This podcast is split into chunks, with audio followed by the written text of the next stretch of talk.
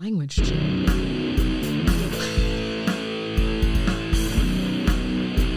can't always cut me off like that. I can though. She was telling me to like get my language together. She, just the level of cussing in this studio today is beyond my comfort level. Chill out. Welcome to Terror Talk with Shannon and Kathy. Ah, fuck off.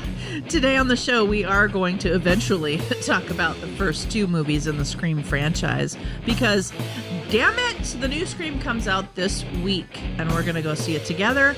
And we're also going to talk about the third and fourth movie in one episode. And then we're also going to talk about the new movie. It's a Scream month. I'm, I'm gonna eat my weight in popcorn again, like I did through the holidays. Like we're not doing like that like right, now.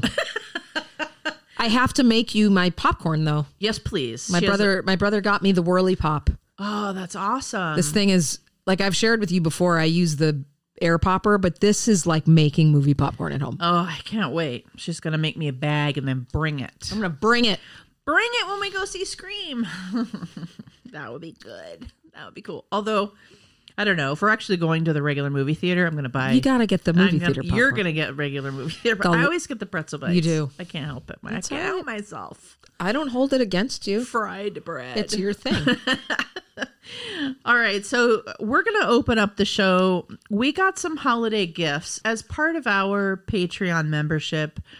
We have a group of peeps that are on our Discord, and we had a secret Santa. And so now that Kathy is back in town, because she was not in town for quite some time, we're going to do Secret Santa. And then, you know what? You guys are amazing. We also got uh, some gifts sent to us just for the holidays, just because you like us. And that's they so really sweet. like us. It's so generous and so kind. So, what I'd like to do first is that a, uh, a patron and listener of ours uh, who goes by the handle Ice got you a gift and got me a gift. And so, I would like you to open your gift. I can do that. It's that box right there next to you. You know, when it's ice, I always get really excited and afraid because his ideas are brilliant. if you've been around, there's been some interesting ones. I'm looking at one right now. Yeah. Okay, what is this? no, you didn't. Hmm. Do you know what this is? I packaged it for you. Oh my gosh. Ice, where do you find these things? Take that, take it out and explain. Oh, this is wow, viewers. wow, wow. This has there's so much nostalgia here. This gift actually means a lot to me. So, couple things. I worked at Blockbuster Video for a number of years s- assistant store manager. I ran like five different stores. To this day, and I've mentioned this on the show before, I almost wore my Blockbuster shirt today. Isn't that funny? that this is um this was my favorite job, and I would even say over a psychologist. Yeah. Blockbuster Oh, Video yeah. is my favorite A job lot funner. which is why they've made documentaries on people Yeah. who have worked for Blockbuster. So he found me. I'm just going to start with the case. The case is an old school Blockbuster VHS. I used to do this every day. I'd look inside and make sure it was the right tape Yep. and be able to put it back on the shelf and scan it. So so there's that. But more importantly and and so awesome is one of my favorite movies when I was working at the movie theater was a sleeper hit called Brainscan with mm-hmm. Edward Furlong and Frank Langella that we've talked about on the show before. And he found me the VHS copy that matches Yes. the blockbuster VHS brain scan case with the store number and copy number and every it's so legit. I don't even think you know Ice how much this gift means to me. This is this is really awesome. So thank you so much. I want to mention that he had the case made, and it's a Detroit, Michigan store That's so cool. number and address. We're, and po- that. we're this is this is getting posted on our Instagram. This is just too cool, and I'm gonna have to tag my uh, my good friend Rob Holland, who he has a, a show out there called Attack on Show on YouTube, if, and he does movie critiques and stuff. So check him out. But he and I worked at Blockbuster together, and he's really gonna get a kick out of this. Oh so, yeah, amazing. yeah, awesome. Thank you. nice, nice, very cool, very cool. And Ice also sent me some stuff too. I got some Frankenstein socks. Now I'm in the sock game. like Yeah, oh, you. yeah. So for those of you who listen regularly, you might know that the book Frankenstein's one of my very favorite books, and he got me a DVD. I mean, a Blu-ray of Bubba Ho-Tep, which nice. is Bruce Campbell. One of Nice. my probably my favorite Bruce Campbell. I mean, I realize that's sacrilege to talk about. You, You know, love that anything though. but Evil Dead, but Eh, whatever. but I love that movie. So that's the first thing. And now you also have, uh, let's move to Secret Santa because Kathy has not opened this first Secret Santa gift from her Secret Santa. There's another one coming in the mail. We still don't have it, but that one mm-hmm. is from your Secret Santa. So it just says Secret Santa. I know. Oh my God. It is a massive What is that? Reese's peanut butter cups. Oh, they're the bigger The- ones. you know what? These That are- like a cake. But you know what are great about these is you put them in the refrigerator. And then you cut oh. them like a pie a little bit at a time. Oh. I had a feeling you would know what to do with them. I love these. so thank you, Secret Santa. yeah. Do you know who your Secret Santa is? I have no idea. Oh, okay. So I do, I mean, I would imagine you did. um, and I will tell you in a moment. But let me share. So I got several. Th- so again, there's another thing coming from your Secret Santa that's just not here because it's it's special and it had to be. You know, it's going through the proper channels. Awesome. and it'll Okay. be here sometime soon. But I got. I was not expecting this because I had gotten some Secret Santa stuff a couple of weeks ago, and then sure enough, I go to the post office box and there's another little one I was not expecting it. So I'm going to open that as well. There's uh, an amazing an amazing card. So what they did so my secret Santa was Blue Stocking, who is one Aw. of our one of our patrons and obviously only our patrons were doing the secret Santa. So and she did a theme and it she took Alien one of my favorite movies, if not my favorite movie or favorite franchise. And she did a theme. So this card where she revealed who uh, who my secret Santa was, she signed her name and everything, is uh, literally a Sigourney Weaver Oh my God. Christmas card That's with an alien awesome. on the inside. I love it. And then it says, "Here's one last thing to round out Christmas. Every everybody needs a xenomorph. Hope everything arrives safely." And then cheers Santa. And so inside is a Christmas ornament Oh, of the oh, xenomorph, wow. which isn't that amazing? That's really cool. That is so cool. And and a lot of this is going to be stuff you guys might want to buy. So we'll post pictures of it and Yeah. s- everything. But I also want to just share with you that some of the other alien things she, sh got me were from Aliens. She got me the pop, the Sigourney Weaver pop from Aliens oh, that's so cool. the Ellen Ripley with the power loader, which is amazing. I actually don't have a ton of alien like swag, so this is so perfect. And then there's this company called Society Six. And, and this is a Society Six collaborations, and you can go. They're they're designers basically, and you can go to their website real quick and check it out. But this is it's a really nice looking thermos okay? But on it and it's got candy canes and christmas trees and all kinds of stuff. But if you look closely it's the face huggers. There's the face huggers from alien on all the christmas oh, trees. that's so cool. and the face huggers as like with lights on them and stuff. So you like you could be in the workplace, be drinking this, no Mm-hmm. one would really know until they like unless they knew Alien and Yeah. they like looked closely and they're like, wait, is that the face hugger from Alien? Because it totally is. That's really cool. I got some candy. I got hot, I got my stocking stuffers because there's like Reese's trees and hot chocolate bomb and salted caramels. See, we all had to fill out lists of things we like, and so everybody could, you know, kind of know what was going on. I got little cheesy puffs for the kitty, little kitty, kitty Oh. kitties couldn't kitties couldn't be left out. And then the one the last thing I want to share with you is Oh this. my God. So this is like a, a needle and thread. I'm going to definitely post a picture of this of the alien that's coming out of the stomach in the first and, movie. and it's it's on needlepoint, It's which is needle point of a bl- the bloody. I can picture like a little old lady knitting that. I can't even. I can't even with you right now, Blue. So amazing. Thank you so much.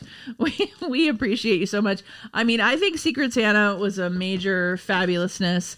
There are other pictures and things of what of everybody like what everybody got each other on the Discord and stuff. So it's super fun. We had a great I had time. I had a really good time shopping for mine too. I did too. I did too. And the revision I will have with this uh, for next year is that we're just going to start earlier so that we can actually, you know, open our gifts in December Yeah. and, and do that whole thing. So we'll do it earlier and Cool. and hopefully there'll be a few more of you that will join in because that was super fun. Now the last, well, no, second to last thing we got to do is one of our patrons and listeners who goes by 452 who i think in the next episode in our true crime episode i mentioned one of the stories that he passed along to us he lives in pennsylvania and he went to the reese's factory I, I, he showed uh, a picture of one of the rooms, and let me just say that he asked me. He said, "What What do you like?" And I said, "My favorite candy." And I know that's like a that's hard for most people to pick because I am a huge Snickers fan. Sure. but my absolute favorite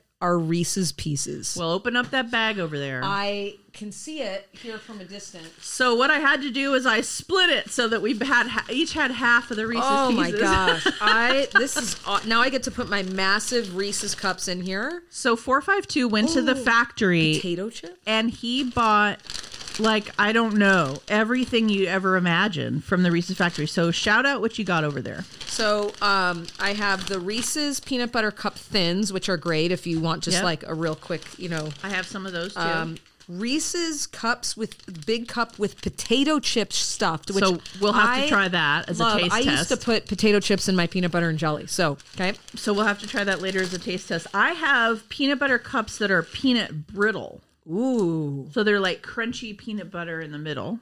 I have a Reese's outrageous bar, and then we have we both have the Reese's pieces, and then I also have the miniature cups with pretzels. Right. And then you have something wrapped up in some Oh yeah, in some paper, and these are matching. So if you ever go to the Reese's, uh, I have one too. So just open it up. okay.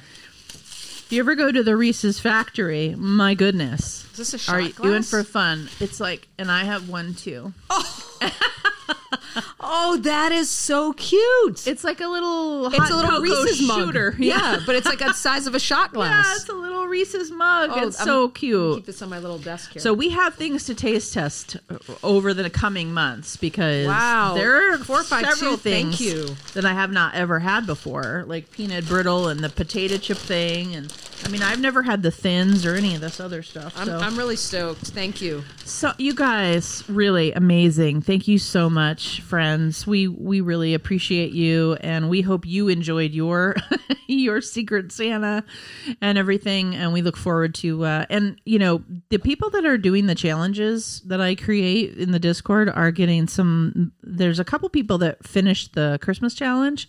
So I've been prepping those boxes and sending them out with all kinds of goodies in them. I think Ice and Blue both finished the challenge. The challenge got harder this time. The October challenge was pretty Yeah. pretty pretty straightforward. I made it a little bit harder and then we're going to do another one in March. So if you guys joins before March and want to do the challenge, I send out boxes of goodies for everyone who finishes. And it's going to be female horror centered. I've already created it. So that's going to be March.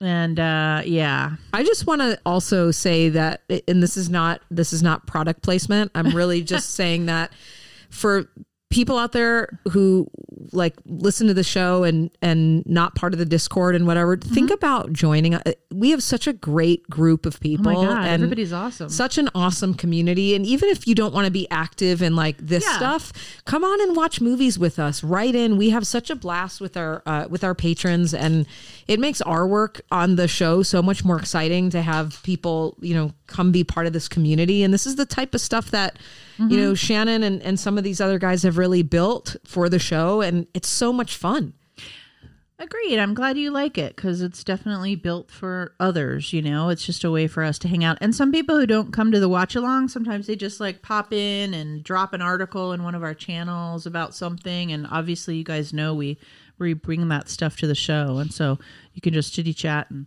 I've had people like up in my DMs asking questions before and stuff like that. So it's really the place where you could be accessible to us. However, I believe you have an event you wanted to talk about. Well, first I want. Oh gosh, she has a thing. Go ahead. So th- the reason that that Shannon and I are not exchanging gifts today is because I ordered Shannon something that I was so excited to give her until it actually came.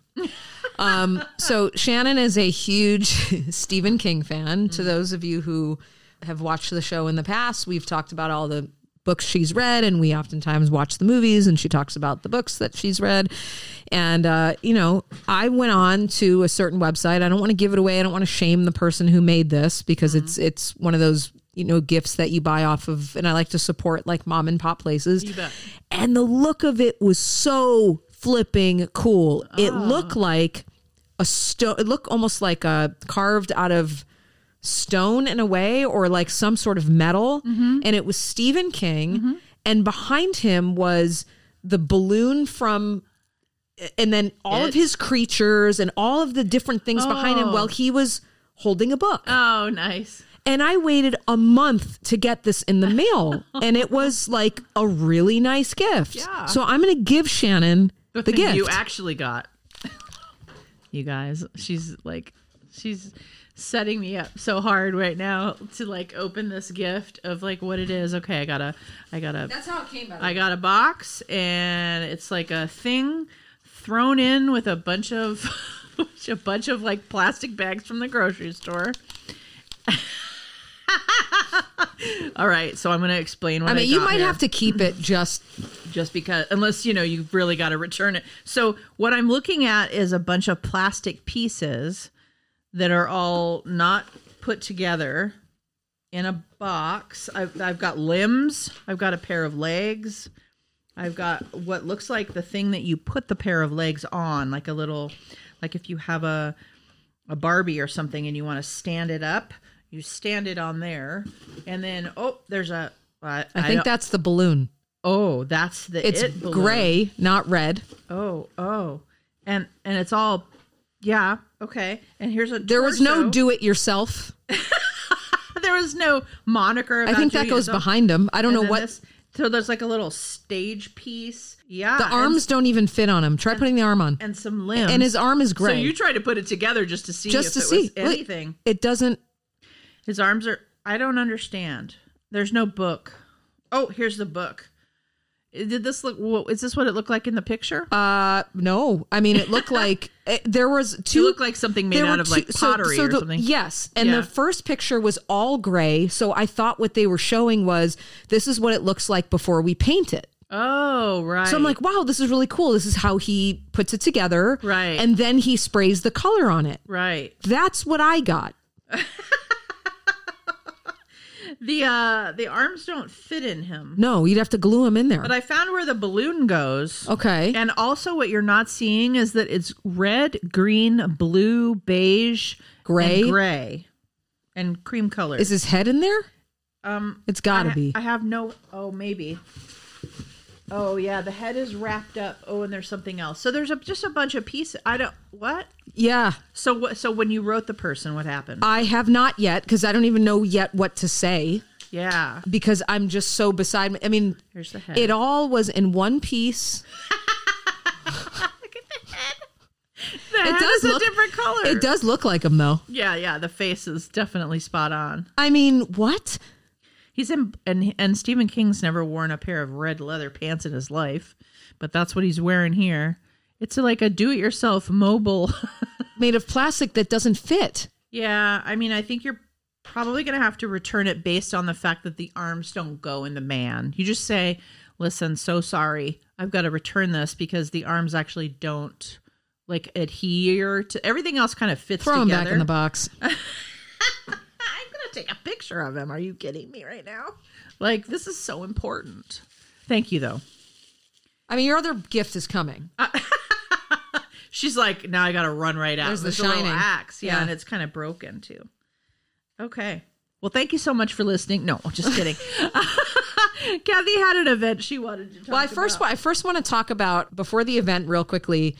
We had a uh, one again. We were saying how we love when people write in, or the, one of our listeners, Kenzie, on Instagram sent me a private message that uh, Rosemary's Baby, there's a children's book.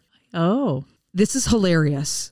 She goes, Have you guys seen this? And so you open it up. Obviously, it's not a children's book, but it's written in the way that it would be for children. Gotcha. And so if you go to the illustrations, it's all drawn out for little kids. So you see them like running from the demons. Okay. It's hysterical. so I just wanted to um, give her a shout out and say thank you for that. That was a hilarious laugh. um, it's on Instagram. You can find it. But yeah, Rosemary's Baby children's book. Oh, okay. It's hysterical. I want to know the, you know how children's books always often have like the moral of the story or Oh, what have you. yeah. So I, I'm just wondering, like, you Did know, they did they do that as like a joke? I don't know. don't get raped by your neighbors and have a demon baby. It's, it's quite possible. I mean, if you haven't read the uh, the actual Rosemary's book, Rosemary's Baby's book, we read it for book club and it was really great. yeah, that's true. However, the uh, now I need the children's book. Well, the- the illustrations are what's really funny in this because it does. It looks like it's written for like Dr. Seuss or something, I or by Dr. Seuss. I really need to see it. Okay. okay. Um. On. So February 4th mm-hmm. Blood Bash in Jackson, Michigan, at the Commonwealth Commerce Center. Blood Bash. This is held every year around Valentine's Day. okay. It's a film festival. There's cosplay. There's vendors, like a vendor hall, and Sure. there's a gaming exhibit and more. So these are, it says, for people who really crave more gore. And I was looking into it a little bit. And in 2020, they did uh like a best cosplay uh, award, and uh, some guy dressed up as Pennywise and won the award. So Oh, nice. It seems like it's like a massive festival, really based on you know slasher gore Yeah. horror. That sounds um, with a lot of different things. So if you are in the Midwest area, Okay. um, and so far it looks like it's still going on, check out Blood Bash. Perfect. Yeah. That sounds awesome. Mm-hmm. I mean, I, oh, you, you guys, I just want to start going to things now. We're going to start looking up stuff for this year because, Can we go in summer, please? yeah. Okay, cool. Um, but of course, the next thing we really, really, really need to Oh, do, who's missing because this? I've been missing it since last Wednesday, Who's missing this? is a little thing that we like to call. Yeah, I don't. I don't know. I don't know what happened. She blew out her mic. It's that's what happens. That this is the segment we like to call horror facts with Kath. I mean, Kath is even every week. It's a.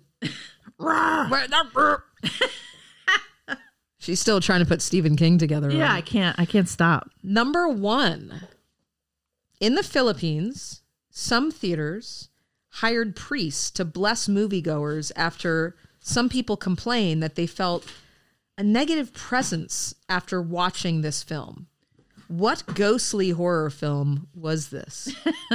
I'm like, I have to stop putting Stephen King together to uh, write these down. Go ahead. Okay, got it. Number two, this horror film director named his iconic villain after the European distributor of his previous film. Which director and villain are we talking about? So, this horror film director named his iconic villain after the European distributor of his previous film. Which director and villain? So, we don't need the, the distributor's name, the director and the villain. Okay. Number three, in Never get. I'll never get that one. In preparing for his role as an FBI profiler in Silence of the Lambs, actor Scott Glenn was shown a tape of what? Mm, Okay. Number four. True or false? Snake venom may help prevent a stroke. Hmm. Can I tell you that Stephen smells? Yeah, I could. The paint was still fresh when the bo- yeah, when I, I, mean, I really admire artists trying to do stuff, but This is I don't know what that is. Yeah. Okay.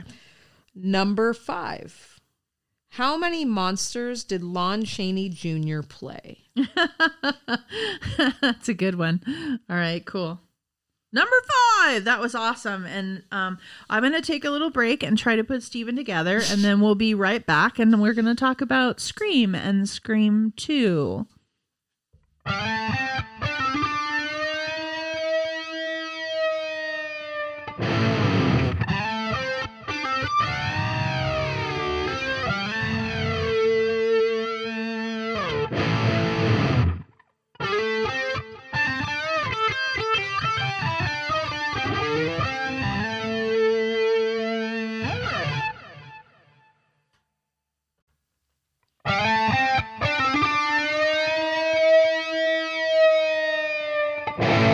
Have you dug into the uh, Reese's Pieces yet? Uh, yeah. Okay. I mean, They taste just like you remember them. it's just childhood in a bag. I, I want to put ET on. yeah, absolutely. I love Reese's Pieces. I'm looking forward to eating those too. And later, later, later in the show, we're going to do a little taste test on a couple of those things because I haven't had Reese's with potato chips in them before, and I feel as if I need to try them. I mean, did you ever put potato chips in your peanut butter and jelly? absolutely. Yeah, it's got to be right That's up there. what I'm saying. I gotta, I gotta feel this. I gotta see it. I gotta feel it. I gotta eat it. okay. All right. S- But first, we're going to talk about Scream, the OG, and then Scream 2, which I rewatched in honor of this episode because also very soon, this week coming weekend, the new Scream 2022 comes out, and Kathy and I are going to go see it. So there's that. I love Scream so much. Tell me about did you rewatch it for this or do you just know it by heart and didn't have to? Both. I did rewatch it. I had a lot of, you know, what I what I do when I'm driving across country is I put my I download a bunch of movies on my iPad. Yeah. And I always just tell it that because the dogs need something to watch, but it's really because I want something. I don't. I mean, I'm paying attention to the road. Ev- everyone relax, but it does keep me company to have like movies and stuff on that I can kind of glance over. Yeah, more than just the radio. Distracted, yeah. So I did rewatch both of these. Two, it had been a long time since I'd seen 2 mm-hmm. but one I watch a few times a year. But I I rewatched it just because I I love watching it. And I was yeah, and watching it's it one of those ones where you like throw it in. You're not necessarily Yeah. pay attention to it. So I had to kind of like pay attention to really, to really see it. I can say that it's the it's the last franchise that I've I don't know if there's been a a horror franchise like this since. And I, I guess what I mean by that is horror movies are I mean they make part 1, part 2, part 3 of these horror movies all the time, but there's something about Scream that brought the 80s and the 90s together mm-hmm. because there's elements of both. Sure. And after Scream, I don't know if we've really had anything like it. I don't know. I mean, uh, that's as we go through different series and different franchises over the next couple of years. Um, maybe we'll find some correlations or something. I mean, that's the fun part about going through these franchises for me. And this is our fourth franchise that we're working on. Is that I really see all the correlations. It's like when I'm watching this movie, I'm really seeing Wes Craven's uh, culmination of the things he was inspired by when he did, you know, Freddy's New Nightmare, the New Nightmare, because he was doing that meta thing where the characters from the movie were now character, you know, that whole uh, movie inside a movie thing. Yep. And then he did Scream, and that really blended it all together in a much more in a much more effective way, in a much more culturally interesting way and these characters and all these young people and then of course what i remember about it when when i first saw it was that drew barrymore gets slaughtered in the first five minutes and no one was expecting that. They had managed to keep because it was before you know it was 96 so it mm-hmm. was before everything was up your hoo-ha every mm-hmm. minute and you just everything is spoiled practically if you're on social media. It was before that. So I go to the movie theater and I'm sitting in the, the best theater and I'm thinking that I'm going to watch a Drew Barrymore movie, and that's how they marketed it. And they did a really great job of hiding that until it opened, and then OMG! I saw it on December 25th on Christmas Day oh, nice. in 1996 with a fully packed theater Yeah. before there was assigned seating. Yep. I remember that I was on like an aisle seat. You had to get there early to get your seat and your popcorn. My friend and I went and got it, and everything you just said, and maybe that's part of it. It's the last franchise that there were no spoilers. No one knew Ghostface was going to be the villain. They did not show any of that. They didn't have to exploit it. They didn't have to buy their moviegoers. All they did was say Drew Barrymore. No one even, I mean, people knew Nev Campbell from Party of Five, but it was Drew Barrymore. That's all they had to say. I really have to give it to her because she sold the reason why people initially Absolutely. went. And then Wes Craven doing the most brilliant thing, which is killing her off in the first 10 minutes of the movie. slaughter her, and then we don't know what. And then, then now it's like, okay, well, I have to stay. What is this? But now I've also just seen. th- I was terrified of this villain. It's Now we brutal. laugh. We laugh at it now, but it was really terrifying. And maybe we should talk a little bit about Danny Rolling, who's the Gainesville Ripper, and and how Wes Craven even built the concept around this film. But it was just a, a combination of high school horror, Wes Craven's brilliance, true facts from an actual serial killer, and really good writing and performances all and then you had like this all-star cast of 90s people from you know uh what's her name courteney uh, courteney cox david arquette to drew barrymore to nev campbell i mean it was brilliant and i really don't know if part of my reaction is maybe it was my age and after that all of these horror franchises that have come after just haven't impacted me as much or did we lose wes craven and because we lost wes craven we lost like I don't know. Oh, I'm not sure. Yeah. I, I, I mean, I, I there's so much value in horror today that I don't know. Like, I, I'm, I'm. This is why I'm enjoying going through these franchises as we go along. And there are so many horror franchises. I mean, we mhm. could do this for the next 25 years and probably not get to all of them. But one thing I was struck by when I watched this movie this time was that it's brutal. It is very brutal. So I think the combination of having these amazing young actors and for my money, Matthew Lillard still steals this movie. oh, movie. he's br- he's so brilliant. he steals this movie, and I'll never forget watching him and thinking, "I love you," mm-hmm.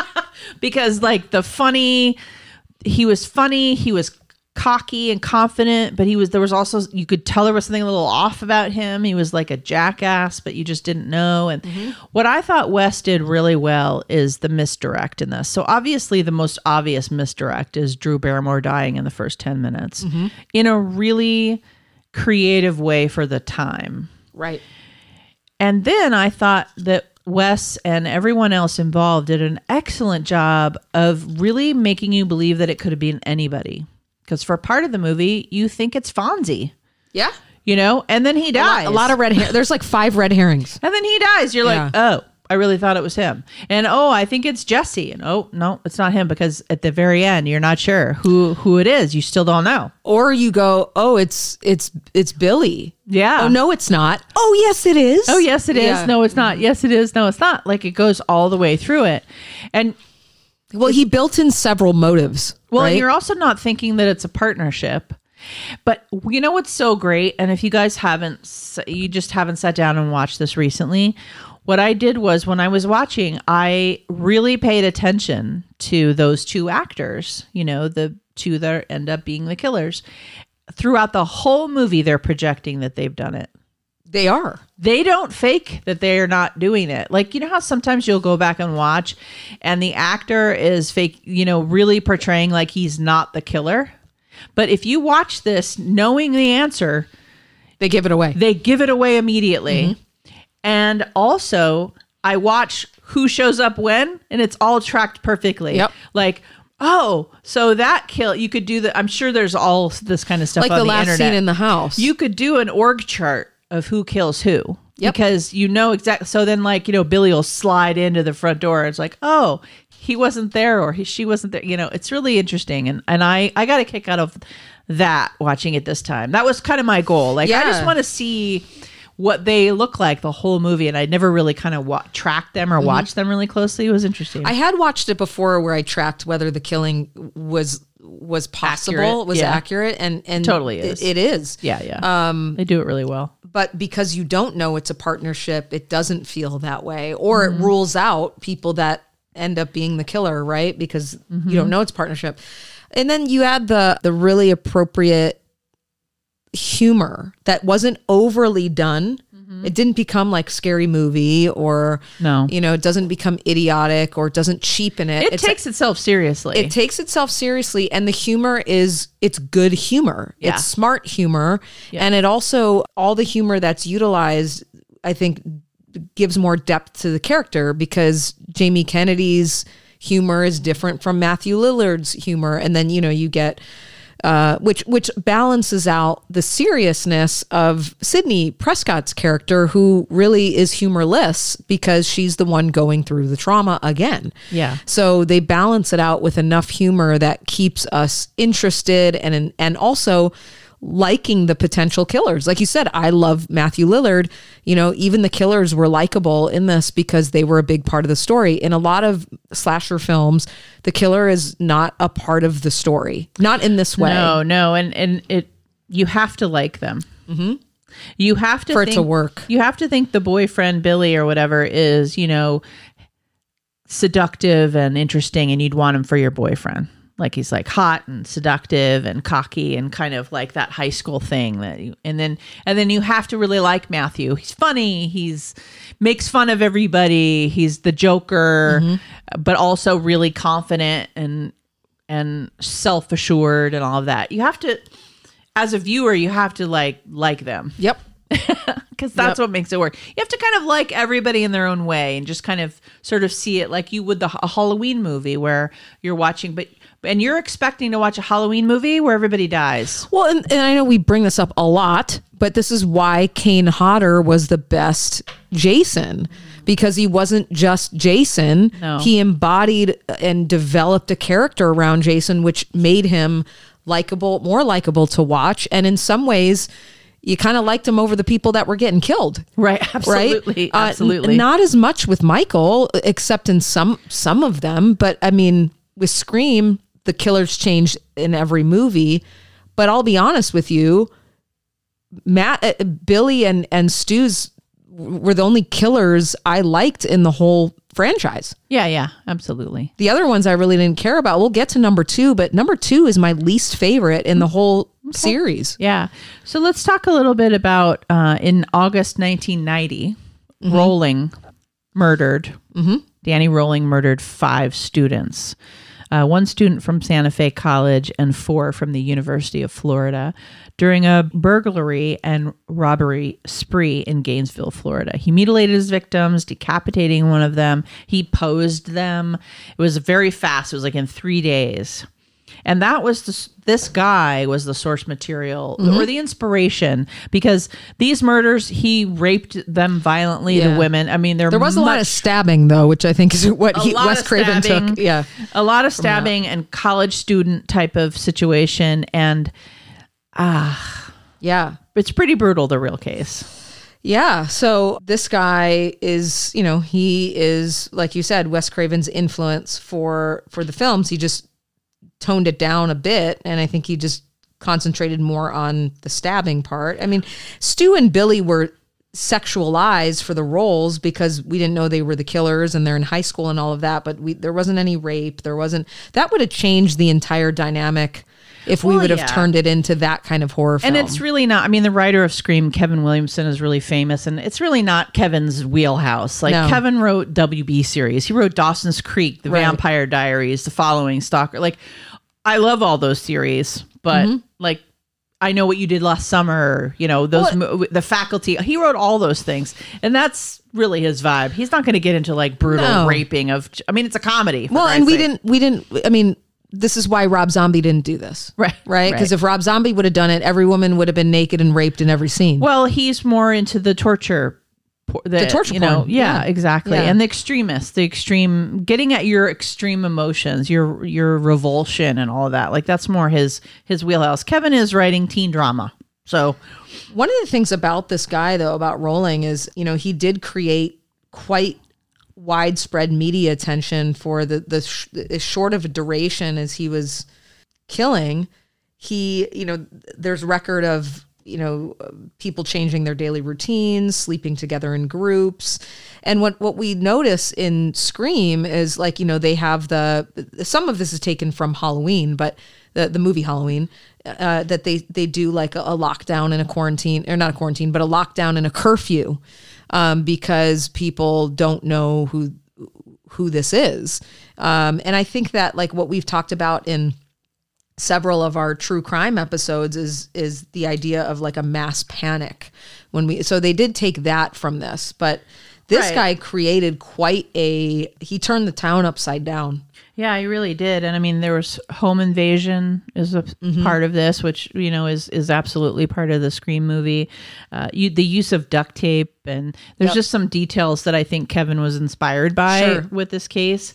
But uh, there was a suspect. If you if you go down this particular rabbit hole with Danny Rolling, there was a suspect, this guy Humphreys, that they thought they had caught the guy, and they uh, did an evaluation of this guy and he was a manic depressive and they put him in a psych hospital for 18 months etc and then the dna finally comes back which took like 400 years back then and it's not the guy Yeah. Well, because he looked the part, they said. i understand Yeah. and that's what they had to go on and yeah. okay He looked crazy. and then they then you know rolling Which is, which I think is also why they chose, you know, somebody like Cotton Weary or Billy or mm-hmm. because the Gainesville Ripper really looked like your guy next door. Yeah, he really does. He absolutely does. He looks like the guy that you would want it. Like I was saying, like if you're straight, you'd want to date him or Yep. you'd want to be friends with him or be in the popular friend group kind of thing. He just looks that part.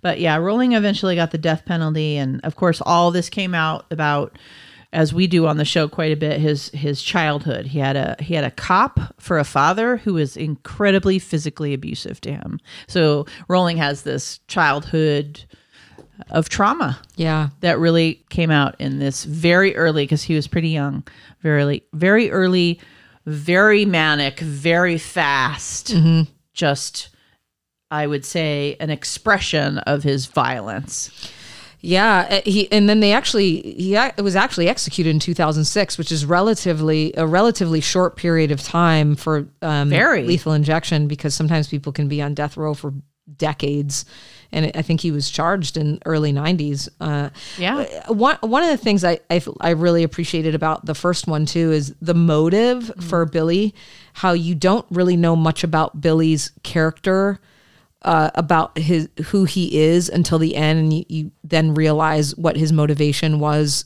to to do what he did.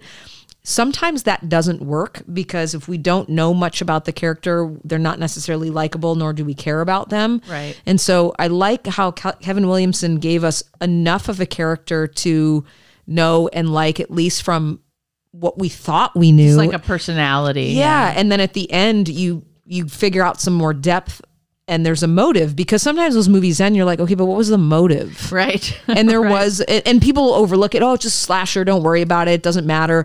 But there was, there was a motive there. You know, he, the reason why his mother left his father is because, you know, Sidney's mom was shagging him. And yeah so, yeah you know, so there's stuff that, so all those little tidbits, like you said, if you go back and you watch, do the killers line up and all of that, there was a lot of thought yeah put into this movie. It, it, it's a fun movie, but it was re- incredibly well executed. Mm-hmm. and so we get to scream 2 Wow. So a lot of people in this Too many. which was so fun for me now to watch it because I'm not Yeah. watching it with any vested interest. Right. It's on it's in streaming, you know, like I, I don't have to go to a movie theater and be excited and really be waiting for it.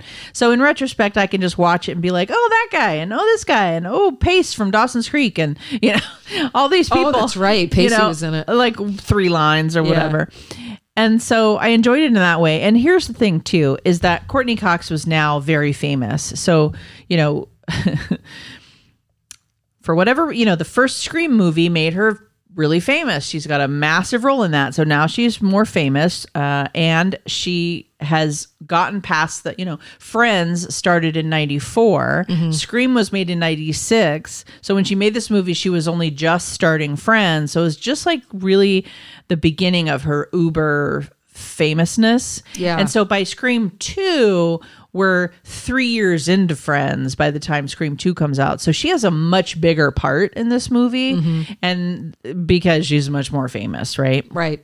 I don't know. So I know that you don't like this movie. I, I could, I mean, I think it's certainly, There are elements of I it. don't like it as much as the first one. There are elements. Well, I- it's. I know a lot of people are going to go what when I say this, but I actually really like Scream Four. So it had nothing to do with. Um, But we'll get there. it had nothing to do with like where it was in the series or that it followed one because I, I actually didn't hate three. There was something about two that I, I feel like almost they felt like they had done enough with one that they didn't have to do as much with two. And I think the best thing that happened with three is that two wasn't that great. Oh, okay. And so they, you know, and three is it- it's still not the best, but it's I liked it. Um, that's when they're making the Hollywood film. That one, there's just something about two where it like just felt, and I don't know, maybe it's maybe there is something about coming off the you know the high of of having Billy and and Stu and they're not in it and then you're you're you're fixing that with like Jerry O'Connell. I live I love Timothy Olyphant. I mean it was the cast was good but Roseanne's sister. but Roseanne's sister, I mean I remember well, and being she's in, such a great actress. she's wonderful, but I remember being in the theater when that scene comes up at the end and everybody's like what like there is no one said that during the first one mm-hmm. right so i don't it just felt like a little bit of a letdown i wanted more do yeah, that that part wasn't written as well for me. And you know who I thought? So I probably watched this movie back in the day. I I kind of the opening I remembered. Mm-hmm.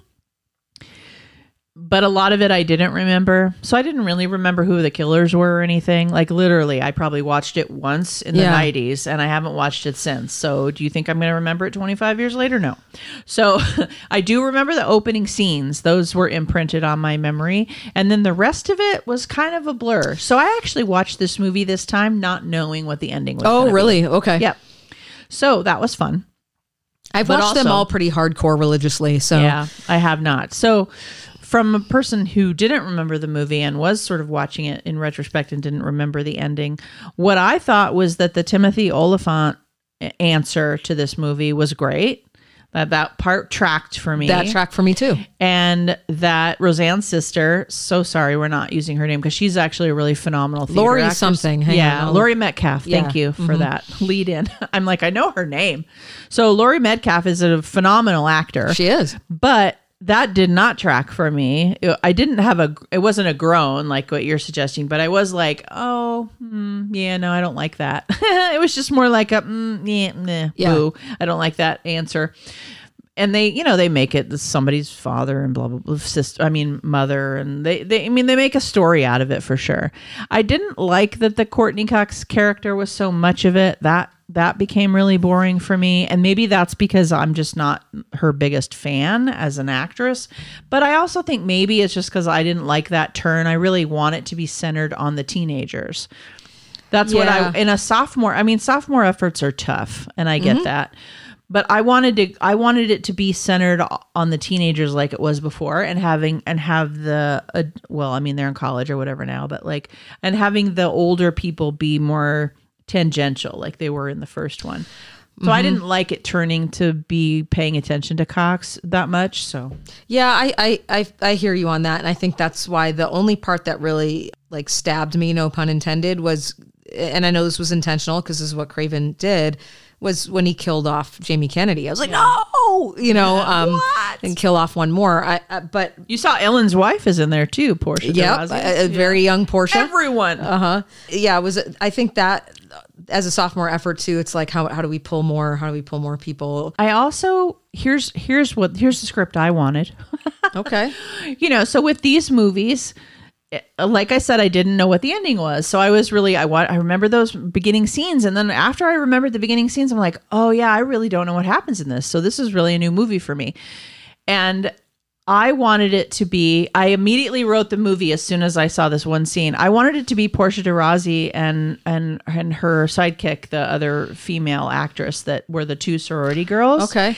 because there's a scene near the beginning where Jerry O'Connell gets sliced on the arm Yeah. and then he's like laying there in the kitchen and you're supposed to believe like oh a slice on the arm that's convenient it must be him like that's Yeah. one of the red herrings they were setting up Yeah. and then they have him or the other people run out of the house and standing there is those two girls going hey so what's going on and i i immediately thought it's them It's Yep. got to be them because and i know that's a red herring but i really wanted it to be them i yeah, but wanted, there were plenty of red herrings in the first that ended up being exactly the killer, that's what i'm right? saying i wanted it to be the two girls how cool would that have been Better than Nobody Debbie Salt. Nobody would have suspected that it was the two sorority girls. Yeah. I mean, if they really used their chops and wrapped it around and gave us a few misdirects. Anyway, that's the Yeah, script I yeah. wanted. But Uh, yeah. Uh, so All right. whatever. So uh, next time we're going to talk about Scream three and four. And then I don't know if during that episode or the very next episode we'll talk about the brand new movie Scream and do a full review of that because I'm excited. And I don't know, the Fangoria magazine that I just got in the mail has it on the cover, so I am excited to read some articles in there about that before I we love go and see it. I love that you have that there. Yeah. I uh I'm gonna be curious as to whether I remember or whether I like Scream 4 as much as I remember liking it because Mm-hmm. I did see it in the theater. And that one I haven't watched as many times. Okay. But I just remember because it'd been so long since Scream had come out um, that there was a lot of hype around it. But I remember walking out and going, "I'm satisfied. Like that was good." yeah. So I, I So hope good I feel- enough, right? I hope I feel the same way. Yeah, I do too. I do too. And it's very possible I haven't ever even seen these movies, so we'll find out. All right. That's the fun thing with me is that all the lots of times I haven't even seen these movies from back in the day. So, Yeah. or I conveniently forgot. I used to. I oh, I still do. I watch a lot of media, and so I have to forget a lot of media to make room for the new. Fair. We're going to take a quick break and get on with some horror watches. I've watched some good movies and read some books. So we're both going to talk about our recent stuff. So we shall be right back.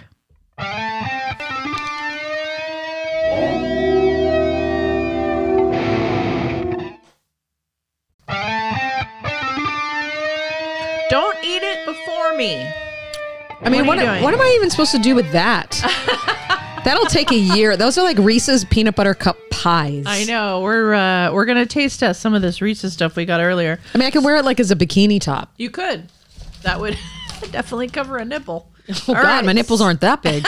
no. Okay. All right. So this is the what is this? Read the label for me or whatever. The potato chip thing. Reese's potato chip big cup, milk chocolate and peanut butter stuffed with potato chips. Big cup.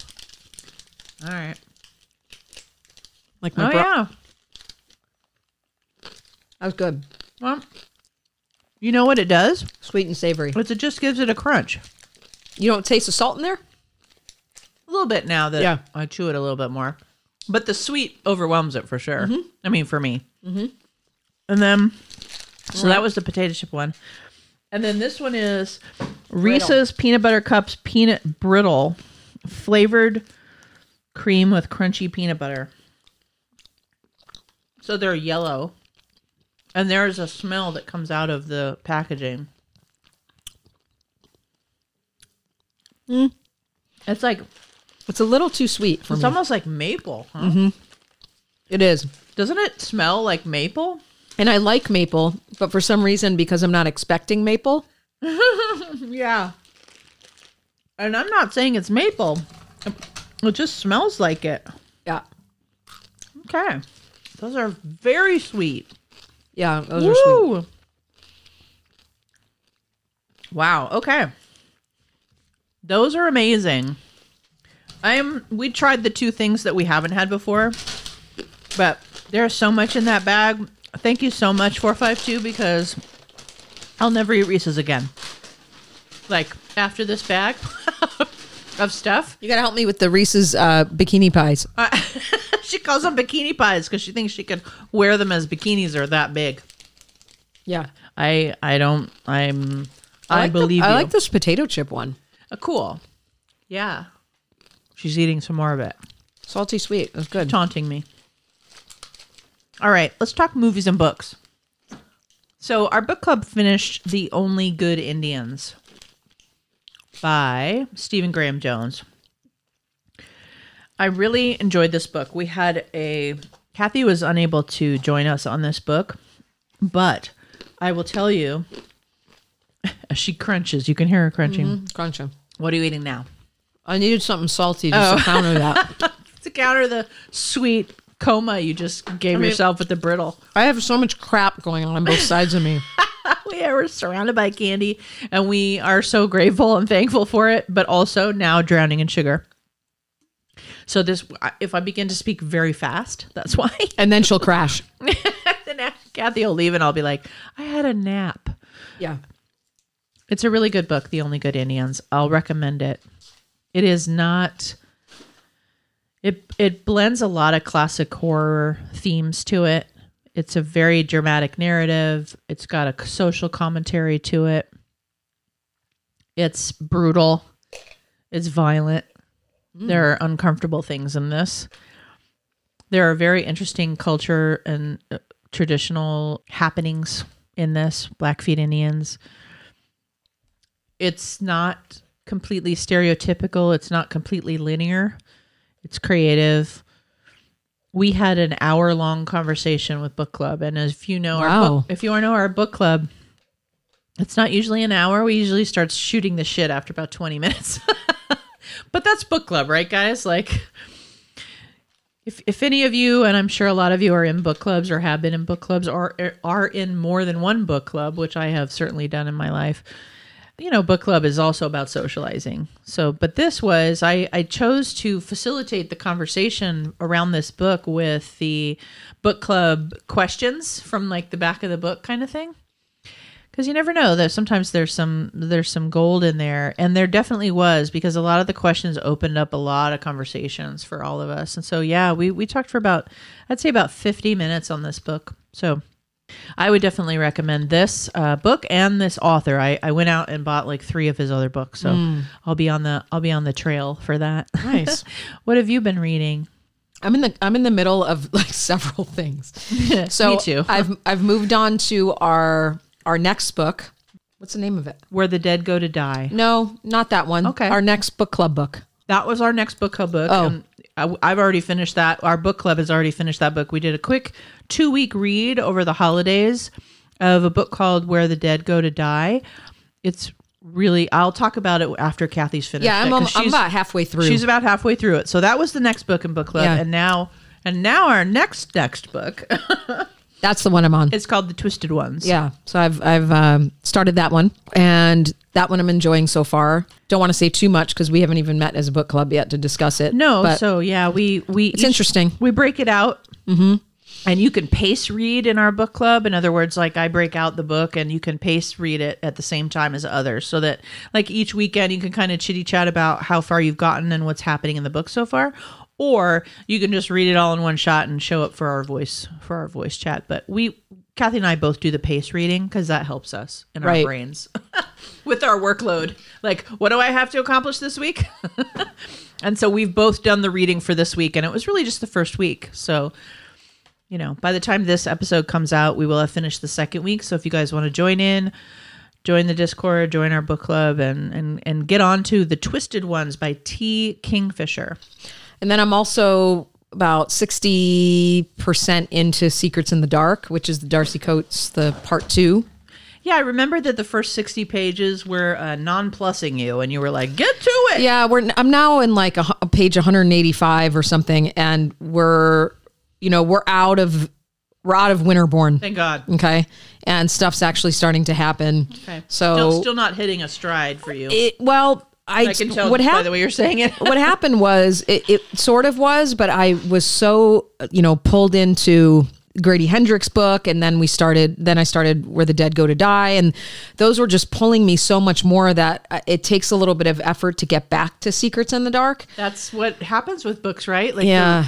the, the the cream rises to the top when you're reading it.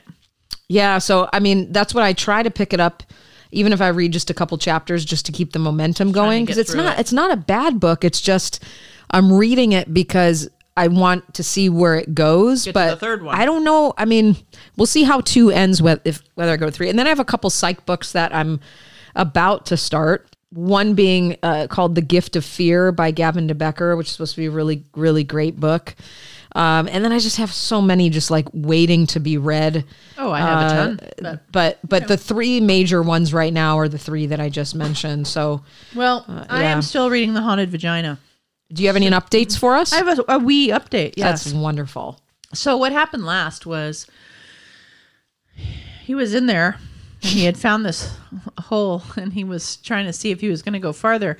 And what I realized by reading the very next chapter is that I kind of lost the plot a little bit because what happens next is that he he's crawling back out. He finds the hole to crawl back out. Got it. He's like, "I'm outie." Literally. And he crawls back out. Wasn't he like renting a cabin last time? there was well, there was no rent in the vagina, but Borrowing? he had found a cabin like an Airbnb? He had found a cabin and he had seen a person. So he had seen a girl that was like he thought was like wearing bunny ears or something walking by, and he had found this cabin, and there were clothes in the cabin because he went in naked. You know, mm-hmm. they shaved his head and took off all his clothes so that he wouldn't hurt the vaginal canal when he was Oh, crawling okay. up in there. And so he was naked. So when he got in there to the womb, he found this cabin and and these overalls and stuff and put mm-hmm. them on. So then okay, so he goes back to the vaginal canal to leave. And he can see out. But he can see that she's wearing jeans. So she's like so she he starts calling to her. Hey, hello. And she's like, "No, stay in there. Stay in there. I'm driving." So anyway, they get home.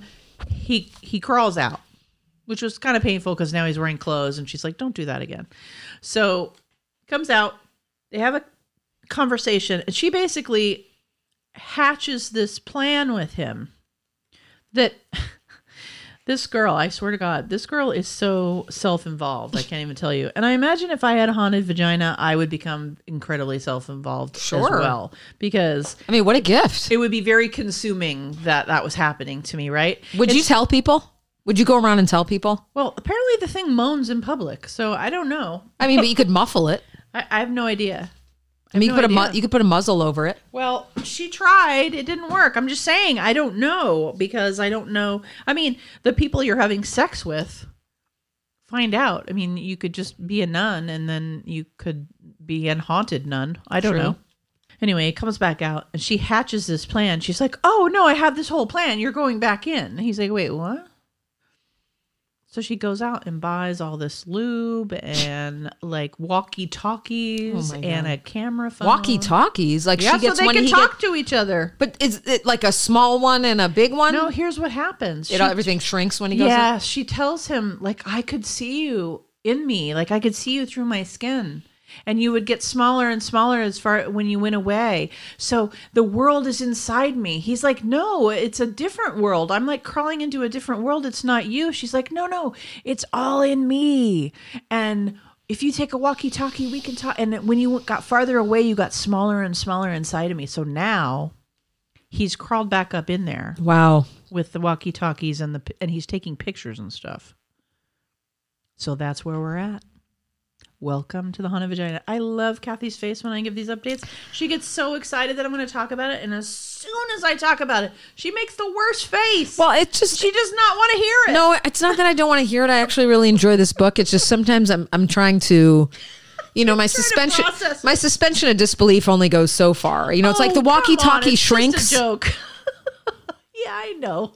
She's trying to take it seriously, but I'm not. It's really very ridiculous. It's ridiculous. And I have to tell you that when you're reading it, there are very funny parts. Like No, I laugh it out is loud. funny. There's a few moments where I mean, there's just some really funny characterological stuff. And I'm not going to quote the book and I'm not going to read the book. I don't want to steal this guy's intellectual property. I think you should go out and buy the 100-page The Haunted Vagina by Carlton Mellick III yourself because it's fun and it's actually it's well written. what can I tell you? I you? mean, it's a pretty brilliant idea. I'm not going to lie. it's kind of fun and so far it's kind of fun so there you go those that's the next couple of chapters i'm on chapter 10 we're making our way through it's uh page 52 and the book is about 100 pages so i'm like halfway through so stay tuned what's a movie that you watched kathy that you want to follow the haunted vagina with Well, I'll tell you what. I wanted to share with you that I watched Lamb. Great Wow. what did you think I was so pulled in and mesmerized by this film. me too I I have like almost no words. I was that blown away by this film. I had no idea how I was going to feel about it. Obviously, I love Noomi, but you know that that's not enough to be No. like this, like wowed by a film.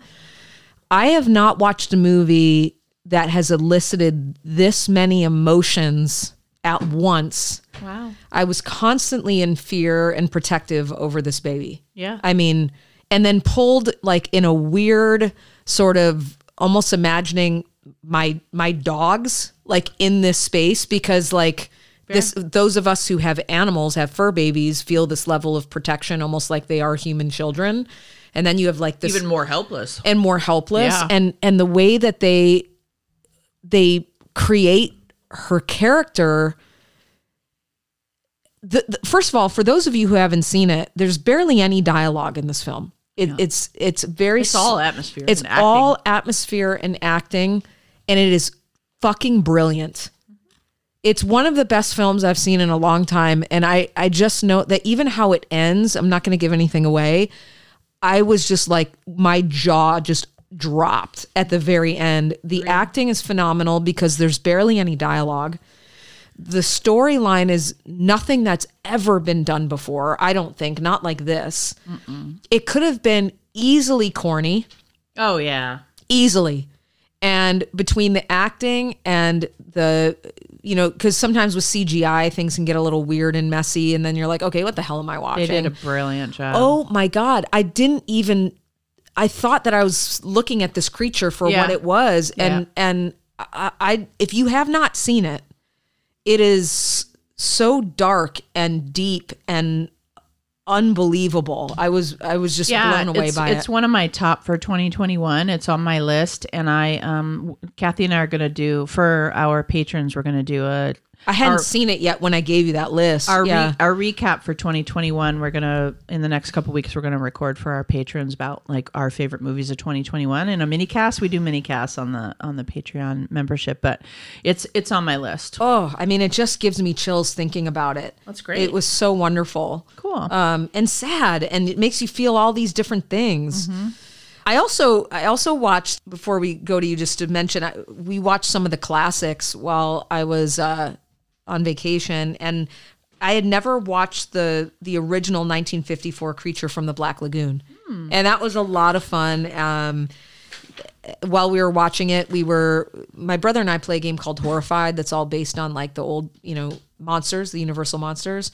And so there now a lot of the references make sense in the game, but more like what was really cool about it is to watch how much the the the the fear or the terror of it still stands and how that suit that they built for him to wear, which is actually the guy who played Tarzan, Uh, nice. is the guy who played the creature. Okay. Um, and a little fact here is that they they ended up. I looked up like whatever happened to the the creature's suit, and they actually threw it out after the filming. But some janitor picked it out of the dumpster and ended up selling it back to like a museum, and they have it now. But if you go if if you haven't watched it in a long time or you've never seen it, it's pretty awesome to watch how they did some of these old like original yeah, horror I, films. I may have never seen it. It's good. I don't It was really fun. You know, it's probably like 80 minutes long and it and it's just it was really kind of fun to go back back and watch like you know, the original. Oh, absolutely. And I have, you know, you've given me a compilation of all the classics and Mm-hmm. so I want I want to do that. Yeah. I saw Antlers. I almost watched it. I haven't yet. How was it? I enjoyed it. Okay. I mean, I'll watch anything Keri Russell's in, so. Yeah. So there's a lot of controversy about this movie. I, I've seen uh, like there's a couple of my favorite YouTubers that do reviews, and and one of them in particular just hated this movie. Ended up doing like a whole video on it just because they needed to. vent about it and we certainly vent our opinions so you know, Sure. more power to you but wow i couldn't disagree more i mean it's not a perfect film it's not as good as lamb but like I didn't hate it. I didn't I wasn't mad at it. so, Antlers is a 2021 mystery thriller horror. It's about 100 minutes long. From the visionary world of acclaimed director Scott Cooper and horror master Guillermo del Toro comes Antlers. In an isolated Oregon town, a middle school teacher, who's played by Keri Russell, and her sheriff brother, who's played by Jesse Plemons, who I I know. love. I love him too. I just watched The Power of the Dog. Uh-huh. Ah, so good. Yeah, he's a good He actor. so good in that, and I I was in love with him in Friday Night Lights. so I'm just so happy to see Yeah, him. I know. You know being, Thriving. doing great. He's Yeah. been in some ex- excellent movies lately. Anyway, so her sheriff brother become embroiled with the enigmatic student played by Jeremy T. Thomas, which is a kid. So this kid, if for no other reason, this kid's performance is freaking great whose dark secrets lead to terrifying encounters with a legendary ancestral creature who came before them. It's based on the short story The Quiet Boy by Nick Antosca. So here's the thing. What have I talked about? I want a good Wendigo movie. Mm-hmm. I want a good Wendigo movie. And guess what? We finally have a good one.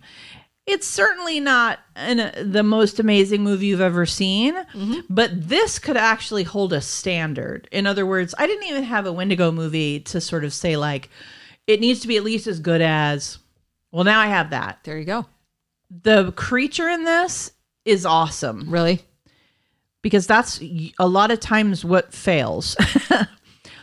Watch this with your headphones on because the sound design exceptional. Wow. The creature is great. This little boy's performance is great. I'm not saying there isn't any there's something like new or riveting about this, but Jesse Plemons, guys, like good actor, Keri Russell, the little kid, the creature, the story's pretty good. It's a little bit long. It's all the things that I always say about all the movies, but it's a solid one and I know some people hate it.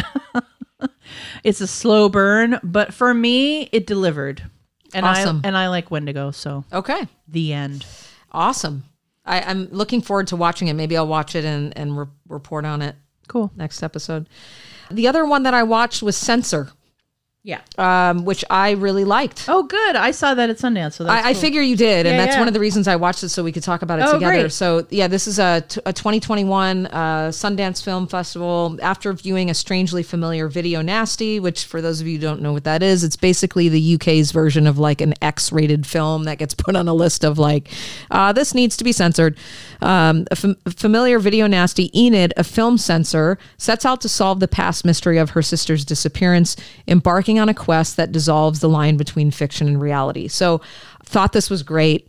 It not only is there an uh, an 80s slasher element to and cultural element to that time and how ratings were done. So there's that piece of it, um, but then also there's a huge mental health uh, and trauma piece to it that really speaks to how somebody you know i think a lot about what i tell my students a lot in in our assessment courses if you are not screening for trauma you're not doing your job because um, trauma pops up in a lot of ways and it can certainly make people look or appear crazy and it's very and- individual. and it's very individual and this movie i thought it did a really good job at just tracking how how trauma can play out especially if somebody's in an environment where there's a number of risk factors and there was for her. Um and and you know at the beginning you don't really know or the parents really just a piece of shit and they're discouraging her? And um because what happens is that the the sister disappears as a child and the the main character is really spending a lot of her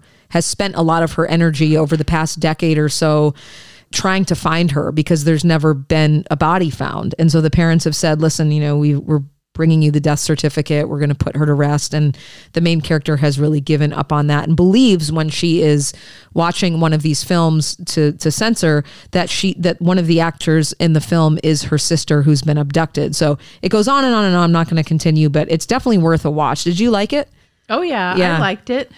I liked how they navigated, you know, the movie that she was working on or whatever that she was working on censoring or whatever with how her childhood memories like unraveled and Yes. how they affected each other and and how that work is is kind of bringing up those memories and why and how they're all tangled. I thought it was really expertly done with that Mm-hmm. part of the narrative. So yeah, I really enjoyed it. I mean, it's British British horror and those don't always, you know, I thought it was a good step yeah they're, forward. they're hit or miss right yeah, yeah I thought it was good. I, it, you know, it's not as popular. The movie's not like super popular, but it's certainly critically acclaimed. yeah Uh, and I, I think a lot of people, you know, when I was doing some research, I noticed a lot of people have a lot of critics or writers have put it on their sort of top top list for. i put it on my list Yeah, so I know that it's Yeah. it's up there. I also watched a movie called Gaia. Mm-hmm. It's an environmental horror, eco horror is what they call it now. 2021 horror drama Gaia, G A I A. It's also about 100 minutes long. An injured forest ranger on a routine mission is saved by two off the grid survivalists. And I'll tell you, when this woman is you know she gets injured and then she's saved by these in survivalist people. It's like these two guys that are living in the woods with you know hankies for panties and dirty and hunting you know they're mm-hmm. hunting to live and all that. You think i mean you instinctually and i'm sure it's set up that way you think they're gonna do awful things to her. You think they're the bad guys. Right. So, what is initially a welcome rescue grows more suspicious as the son and his renegade father, ends up being a son and father, reveal a cultish devotion to the forest. So, you think they're bad, then they're good. They start to take care of her, they heal her wounds and stuff with their, like, you know, forest mud pies and put them on her wounds and stuff. Like, they're mm-hmm. really healing her. And then she kind of wakes up and she's better and she's dressed in one of their outfits and and and she doesn't seem afraid and they're mm-hmm. kind of all becoming a little family in a way. And then there becomes all along you sort of suspect it, but then there's another person that dies and some things sort of happen and you realize that the forest is really a story here. And so the cultish devotion to the forest, which is something we've seen before, of course, is that the forest needs to be fed. It's that idea. And we've seen that in a lot of horror. Remember the apostle? Exactly. Yeah. And it needs to be fed. And so, and there are some definite correlations with the apostle here. Uh, so, when their cabin is attacked by a strange being, it's clear there's a far greater threat in this unrelenting wilderness. Now, there, I liked it. Mm-hmm. I liked it. It's another one of those ones where it's like critically better than what audiences say, mm-hmm. but I, I enjoyed this movie. I think it's the narrative doesn't always quite hold together, but the visuals, I have to tell you, watch it on the best screen you have, like a big screen, the best screen with your headphones on, and just in, absorb the visuals because the visuals are gorgeous. Mm. And if you like eco horror, where they're both using the environment for good and the environment's trying to kill them, mm-hmm. it's pretty cool. It's pretty cool. And the and the effects and stuff, the practical effects and everything that are in this are pretty great. I'm just saying it's gorgeous. So Yeah. if for no other reason, watch it because it's gorgeous. Cool. The other thing I watched before we get to our answers is I watched Ghostbusters Afterlife. How was it? it? Was awesome. Was it fun? Oh my god! Did you watch it? I yet? haven't watched it yet. Okay. so I will just say it's if you liked Stranger Things, if you like Ghostbusters, if you like Paul Rudd, you're going to love this movie. It's cute, it's funny. It does, you know, one of the things that I noticed about halfway through, it became very apparent that they were super respectful mm. of the source material. And I hadn't really thought about it that way, but a lot of times the source material is like made fun of. Mm-hmm.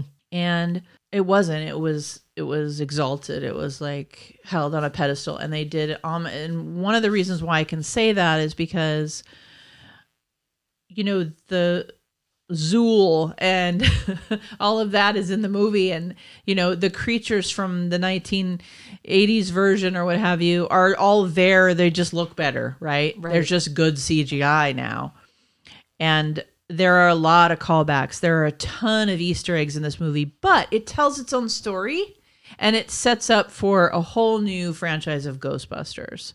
Like a franchise of Ghostbusters, like everything sets up nowadays. But there are these young characters, and you like them. And I was, I at one point I was like, wow, you know what? It's so rare that in a reboot I actually care about the characters. But I did. Yeah, I'm looking at the cast right now. I mean, we have some Stranger Things. I know. right? And then of course we have our we have our our cast. We have Dan Aykroyd, Sigourney Weaver, Annie Potts. That looks like she comes back. Yeah, everybody's in it. Everybody's in it. I will tell you that there is a credits scene you want to stick around for, Okay. and there is an after credits scene you want to stick around. Okay. The only thing that would have made this better is if they had Rick Moranis. and maybe shave like 10 minutes Mm. yeah, off I, won-. I wonder why. Maybe they why they didn't have because he's he's a great part of the first one. no idea.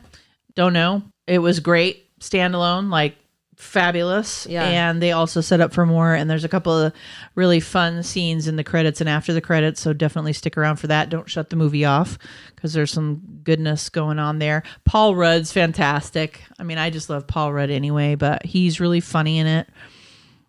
And uh, yeah, there's a little El character there. I mean, she's nothing like El, but she's like an androgynous little nerdy girl, Sure. basically. Yeah. So there's that character, and she's totally endearing.